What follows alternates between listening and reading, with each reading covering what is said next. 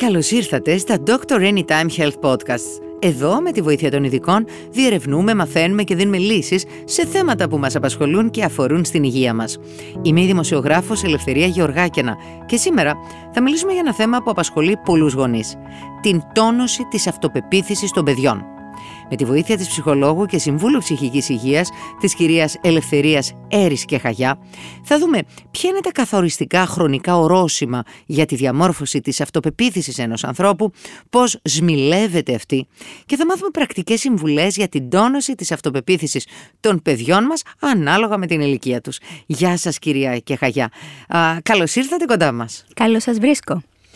Να ξεκινήσουμε από κάτι θεωρητικό έτσι για να το πλαισιώσουμε. Τι είναι η αυτοπεποίθηση και γιατί είναι τόσο σημαντική για την ανάπτυξη ενός παιδιού; Λοιπόν, η αυτοπεποίθηση είναι ο τρόπος με τον οποίο θέλουμε και αισιοδοξούμε να λειτουργούν τα παιδιά μας σε οποιαδήποτε ηλικία, είτε είναι μικρά παιδιά είτε είναι έφηβοι. Αυτοπεποίθηση τι σημαίνει; Σημαίνει πιστεύω στον εαυτό μου και στις δυνατότητες που έχω να προσπαθήσω να επιτύχω κάτι και να ενεργήσω Αυτό δεν σημαίνει βέβαια ότι η αυτοπεποίθηση ε, εξυπακούεται ότι σίγουρα θα το πετύχω αυτό. Ή ότι δεν φοβάμαι. Ή ότι δεν φοβάμαι ή φοβάμαι μήπως δεν το πετύχω, σημαίνει ότι πιστεύω στην ικανότητά μου να λειτουργήσω, θα προσπαθήσω, έχω το δικαίωμα να προσπαθήσω, έχω το δικαίωμα να κάνω και λάθος. Γι' αυτό και μέσα στον όρο αυτοπεποίθησης στην ουσία εννοούμε τον τρόπο του να αποδεχόμαστε τον εαυτό μας και με τα λάθη του, αλλά να μην το βάζουμε κάτω και να προσπαθούμε και πάλι και πάλι μέχρι να επιτύχουμε το στόχο μας. Καταπληκτικό αυτό που είπατε για τα λάθη. Γιατί οι άνθρωποι μεγαλώνουμε από μικρή ηλικία, δηλαδή όταν είμαστε παιδιά, ε, και νιώθουμε ότι δεν πρέπει να κάνουμε λάθος. Αυτό μας το έχει καλλιεργήσει ο σύγχρονος τρόπος ζωής και οι δυτικές κυρίως κοινωνίες που ζούμε, όπου έχει γίνει επάγγελμα το να εντοπίζουμε λάθη, σπάνια ακούς μια καλή κουβέντα. Να εντοπίζεις ταλέντα λοιπόν. Ακριβώς και να εντοπίζεις τα θετικά σου σημεία. Οπότε εντοπίζοντας συνεχώς λάθη, το μόνο που επιτυγχάνουμε είναι να καταρακωνόμαστε, να βλέπουμε την αρνητική πλευρά της ζωής και αυτό βέβαια φαντάζεστε στις τρυφερές ηλικίες, είτε της παιδικής ηλικίας, είτε και της ευαίσθητης περίοδου της εφηβείας, πόσο ρόλο παίζει το να μην ακούν οι έφηβοι τα θετικά του σημεία, να τους κατακεραυνώνουμε με κριτική πόσο καλύτεροι θα μπορούσαν να ήταν, πόσο μας έχουν απογοητεύσει και δεν ανταποκρίθηκαν στις προσδοκίες μας, πόσο οι δυνατότητές τους πάνε στράφη γιατί δεν οργανώθηκαν σωστά, δεν προνόησαν σωστά, αντί να ρίχνουμε το βάρος στα θετικά του σημεία. Πόσο δηλαδή ας πούμε προσπάθησαν για κάτι. Ένας γονιός πώς μπορεί να το αντιμετωπίσει αυτό, δηλαδή ε, να, να πάρουμε δύο περιόδους στη ζωή ενός παιδιού. Σε μικρή ηλικία που κάνει μια σκανταλιά ή κάνει ένα λάθος, πώς πρέπει να το αντιμετωπίσει ο γονιός; Και μετά στην εφηβεία μπορούμε να πάρουμε σαν παράδειγμα με ένα θέμα διαβάσματος. Ένας τρόπος για τις μικρές ηλικίες μάλλον για όλες τις ηλικίες διαχρονικά, αλλά ας μιλήσω και για τα μικρά είναι οι συνέπειες. Είναι και αυτός, ε, είναι και αυτή μάλλον μία μέθοδος η οποία τονώνει την αυτοπεποίθηση στα παιδιά γιατί τα μαθαίνει να μαθαίνουν από τις επιλογές τους και από τα λάθη τους άρα και άρα να γίνονται πιο υπεύθυνα, να έχουν τον έλεγχο της ζωής τους. Άρα δεν καταρκεραυνώνουμε ένα παιδί που κάνει λάθος. Αυτό δεν βοηθά σε κάτι.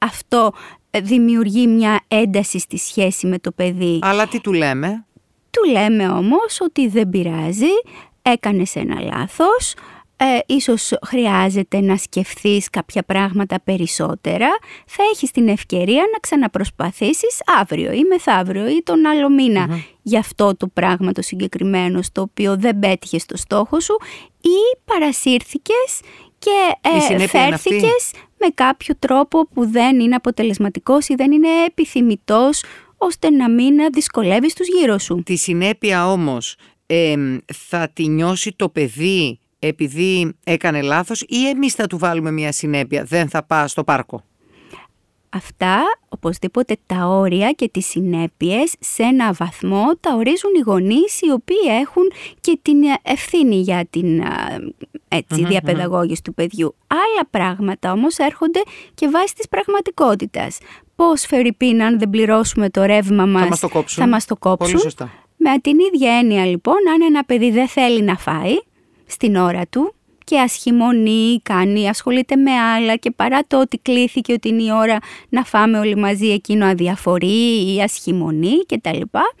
Τότε του ζητάμε είτε να αποσυρθεί από το τραπέζι γιατί οι υπόλοιποι θέλουμε να φάμε με ησυχία και βέβαια μετά δεν του παρέχουμε το φαγητό την ώρα που εκείνο θα θελήσει να επανέλθει, όταν δηλαδή τελειώσει η ώρα του φαγητού για όλους, τότε κλείνει, μαζεύουμε το τραπεζι τελείωσε ναι, αυτή ναι, η ναι. ευκαιρία. Και θα, θα- έχει ευκαιρία το να βράδυ. φάει στην επόμενη φάση. Και σε ένα παιδί στην εφηβεία που δεν διαβάζει και αντιδρά, φυσικά η συνέπεια θα είναι το ότι δεν θα γράψει καλά στο διαγώνισμα, θα πάρει κακό βαθμό ή... Αλλά τι μπορεί να Εκεί κάνει ένας θα γονιός; μπορούσαμε καταρχάς να ε, το καθησυχάσουμε ότι κάποιος λόγος θα υπάρχει για να αρνείται να διαβάσει, άρα να συζητήσουμε μαζί του ποιοι είναι αυτοί οι λόγοι που το έκαναν να διαφορεί, ενώ ξέρει ότι αυτό είναι κατά του, δεν θα έχει κάποιο θετικό αποτέλεσμα για το ίδιο. Μήπως λειτουργεί το παιδί βάσει των δικών μας προσδοκιών και του έχουμε επιβάλει τις δικές μας υπερφύαλες προσδοκίες και τελικά το παιδί νιώθει ότι διαβάζει για κάποιον άλλον. Και κάποια στιγμή εκεί υπάρχει ένας κόφτης όταν δεν κάνεις κάτι γιατί είναι Για τον εαυτό δική σου επιλογή και σε εκφράζει, μοιραία κάποια στιγμή αυτό που λέμε λαϊκά θα κλωτσίσεις. Ναι. Άρα λοιπόν ένας, α, μια άλλη αιτία αποθάρρυνσης των παιδιών και ε, δυσκολίας τους να νιώσουν αυτοπεποίθηση είναι όταν προσπαθούν για κάτι που δεν είναι δική τους επιλογή και είναι φιλοδοξίες των γονέων. Είτε για να φανούν οι γονείς ως καλοί γονείς στην κοινωνία και επιτυχημένοι, είτε για κάποιους άλλους λόγους Δικούς τους. ήταν ε, αποθυμένα των Ναι, ναι, γονέων ναι. να γίνουν κάτι, δεν μπόρεσαν και πιέζουν το παιδί Και το φορτώνουν στο παιδί. ακριβώς. Ε, σε ποια ηλικία θα λέγαμε, κυρία Κεχαγιά, ότι διαμορφώνεται η αυτοπεποίθηση ενός ανθρώπου; Τα θεμέλια της αυτοπεποίθησης, του ποσοστού αυτοπεποίθησης μπαίνουν στα πρώτα 5-6 χρόνια της ζωής ενός ανθρώπου. Εκεί τίθενται οι ρίζες γενικότερα της προσωπικότητας ενός παιδιού, μεθαύριο εφήβου και αργότερα ενηλίκου. Εκεί λοιπόν ο τρόπος που οι γονείς βλέπουν το παιδί, πόσο το ενθαρρύνουν, πόσο πιστεύουν σε αυτό, πόσο νιώθουν περήφανοι για το παιδί αυτό και του το δείχνουν είτε με λόγια είτε με χειρονομίες, αυτά όλα το παιδί τα εσωτερικεύει και αποκτά εικόνα εαυτού. Άρα λοιπόν, αν οι γονείς είναι από την πολύ μικρή ηλικία όπου μπαίνουν τα θεμέλια της προσωπικότητας ε, και οι ρίζες της προσωπικότητας, αν οι γονείς είναι μέσα στην κριτική, την αρνητική, ε, δεν τα κατάφερες εδώ, ε, μας Νιώθει ενοχλείς. Μία, μία παρκές το άτομο. Νιώθει ακριβώς μία ανεπάρκεια. Το κάνουν να νιώθει κατώτερο. Άντε φύγε από εδώ εσύ που δεν ξέρεις, άντε είσαι μικρός, μην ασχολείσαι. Ναι, και αυτό θα το κουβαλήσει και στην υπόλοιπη ζωή του. Ή αν αναλαμβάνουμε πράγματα εμείς συνέχεια να κάνουμε για το παιδί, ενώ είναι ευθύνη του παιδιού να τα κάνει και έχει και την ικανότητα να τα Σωστά, κάνει. βλέπουμε μαμάδες στο δημοτικό να φτιάχνουν την τσάντα του παιδιού για το σχολείο. Η Με λεγόμενη τα βιβλία, με τα τετράδια. παρεμβατικότητα, υπερπροστασία, όλα αυτά είναι έμεσες κριτικές που δηλώνουν στο παιδί ότι δεν μπορείς να τα καταφέρεις τόσο καλά όσο μπορώ να τα κάνω εγώ. Άρα είσαι ανεπαρκές, άρα τι αυτοπεποίθηση να Σωστά. χτίσουμε εκεί; Και είναι η τελευταία μας ευκαιρία μέχρι τα έξι χρόνια ή και στην εφηβεία μπορεί να έχουμε μια πορτούλα για να δουλέψουμε και να ενδυναμώσουμε την αυτοπεποίθηση του παιδιού; Οπωσδήποτε σε όλη τη φάση της ζωής μέχρι τουλάχιστον την πρώτη ενηλικίωση, την ενηλικίωση, τα πρώτα 18. ναι, χρόνια έτσι, της νεαρής ενηλικίωσης, πάντα υπάρχουν περιθώρια βελτίωσης και σίγουρα δεν πρέπει να το βάζουμε κάτω. Όμως ο προσανατολισμός και τα θεμέλια τίθενται τα πρώτα έξι χρόνια ζωής. Είναι σαν να χτίζουμε ένα σπίτι, να παίρνουμε ένα οικόπεδο κάπου, να ρίχνουμε τα μπετά και μετά τα επόμενα χρόνια να χτίζουμε την τυχοποιία στο ίδιο όμως διαμορφωμένο σκελετό και προσανατολισμό σπιτιού. Θα είναι ανατολικό, θα είναι δυτικό, ναι. Σε ποια περιοχή. Αυτό δύσκολα μετά αλλάζει. Χρειάζεται πολύ προσπάθεια να ξεριζωθούν πράγματα και να αναδομηθούν. Γι' αυτό λέμε πριν ακόμα κάποιος γίνει γονιός, είναι καλό να, να ενημερωθεί, να δουλέψει με τον εαυτό του, να κάνει ο ίδιος την ψυχοθεραπεία του, να βρει ο ίδιος ποια είναι τα αποθυμένα του, να γεμίσει τα κενά του και να μην περιμένει αργότερα τα κενά αυτά να τα γεμίσει το παιδί του και να βγαίνουν οι υπερβολικές φιλοδοξίες του ή παράλογες απαιτήσεις. Διότι δεν ξέρω αν συμφωνείτε, ένας γονιός που δεν πιστεύει ο ίδιος τον εαυτό του και δεν έχει αυτοπεποίθηση, πώς θα μεταλαμπαδεύσει Ακριβώς. την πίστη στον εαυτό του, του παιδιού του; Είναι αρκετά δύσκολο, δύσκολο. ακριβώς γιατί ο γονιός γίνεται και παράδειγμα μίμησης από το παιδί. Όταν λοιπόν βλέπουμε έναν καταρακωμένο γονιό, ο οποίος αρκείται ε, σε ψυχουλάκια, δεν πιστεύει στον εαυτό του, δεν φροντίζει τον εαυτό του ε, να ε, κάνει καλύτερα τα αδύναμα σημεία του, να ενημερωθεί, να, να βελτιώνεται. Να βελτιώνεται. Να κάνει καλύτερη τη ζωή του. Πραγματικά και έχει το παράδειγμα. έτσι και με ψημυρί ή έχει ναι, ναι. παρετηθεί από τη ζωή και δεν διεκδικεί καλύτερη ποιότητα ζωής, τότε τι παράδειγμα θα δώσει και στο παιδί του. Δεν θα μπορούσαμε εδώ να πούμε, τώρα μπορεί να ξεφεύγουμε βέβαια από την κουβέντα, αλλά ότι ε, δεν θέλω να γίνω σαν το γονιό μου, οπότε θα γίνω το αντίθετο. Αυτό είναι μια άλλη σημαντική παράμετρος που θίγεται, ότι την τελική απόφαση για τα πάντα την παίρνει το παιδί.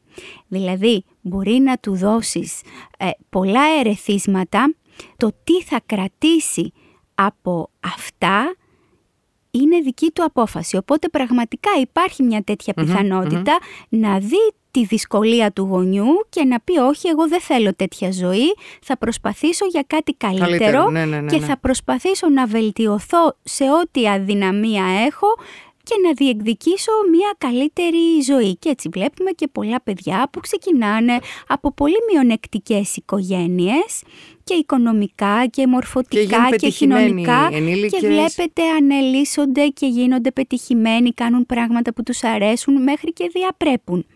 Κυρία Κεχαγιά, υπάρχουν κάποια σημάδια ε, που μπορεί να δείχνουν ότι ένα παιδί παλεύει με προβλήματα αυτοπεποίθησης; Από μικρή ηλικία και μεγαλώνοντας.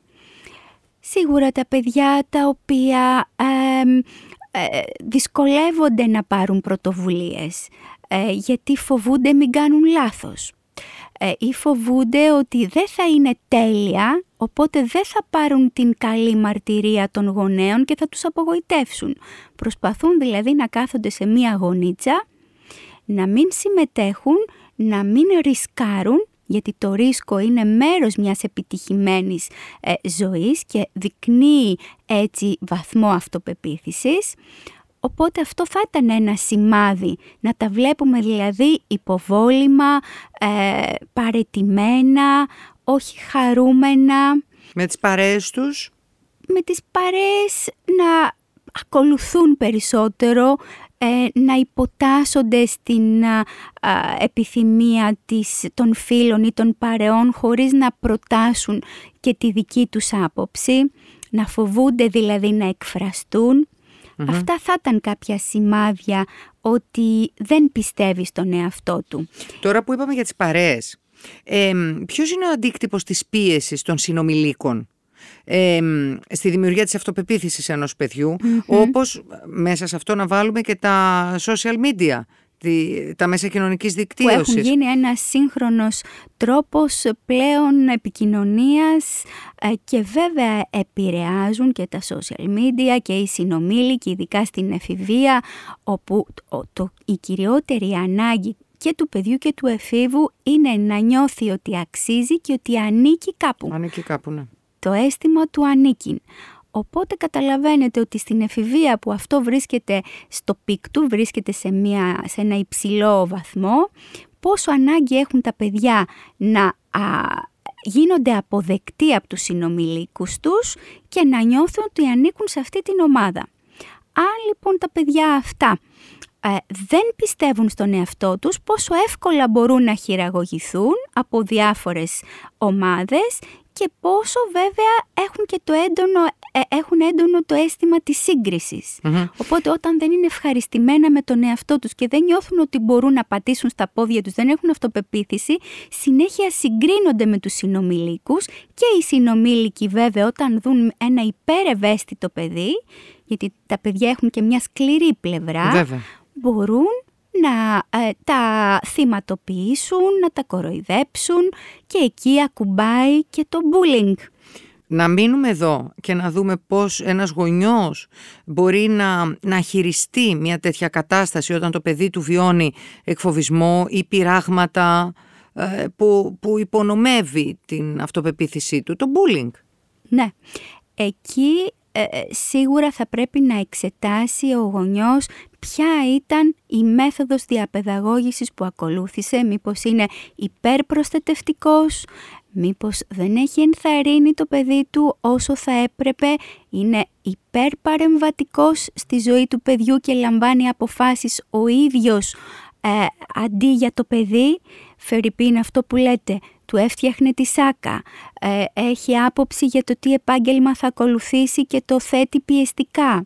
Δεν του αφήνει να μετέχει ε, προοδευτικά όλο και περισσότερο σε παρέες και να μετέχει σε διάφορα κοινωνικά δρόμενα από φόβο, μήπως το παρασύρουν και τελικά το έχει προσκολλημένο επάνω του, οπότε το παιδί τελικά στερείται δεξιοτήτων, δεν μπορεί να υπερασπιστεί τον εαυτό του, δεν πιστεύει στον εαυτό του και δεν μπορεί άρα να σταθεί στις δυσκολίες ανάλογα με την ηλικία του. Αυτή η υπερευαισθησία με κάποιο τρόπο μεταδίδεται στους συνομιλίκους και έτσι η σκληρή ε, πλευρά των παιδιών μπορεί να εμφανιστεί και να ασκήσουν άσχημη συμπεριφορά απέναντι σε παιδιά που φαίνονται πάρα πολύ ευαίσθητα. Είναι αυτά τα υπερευαίσθητα παιδιά τα οποία δεν νιώθουν ότι μπορούν να υπερασπιστούν τον εαυτό τους.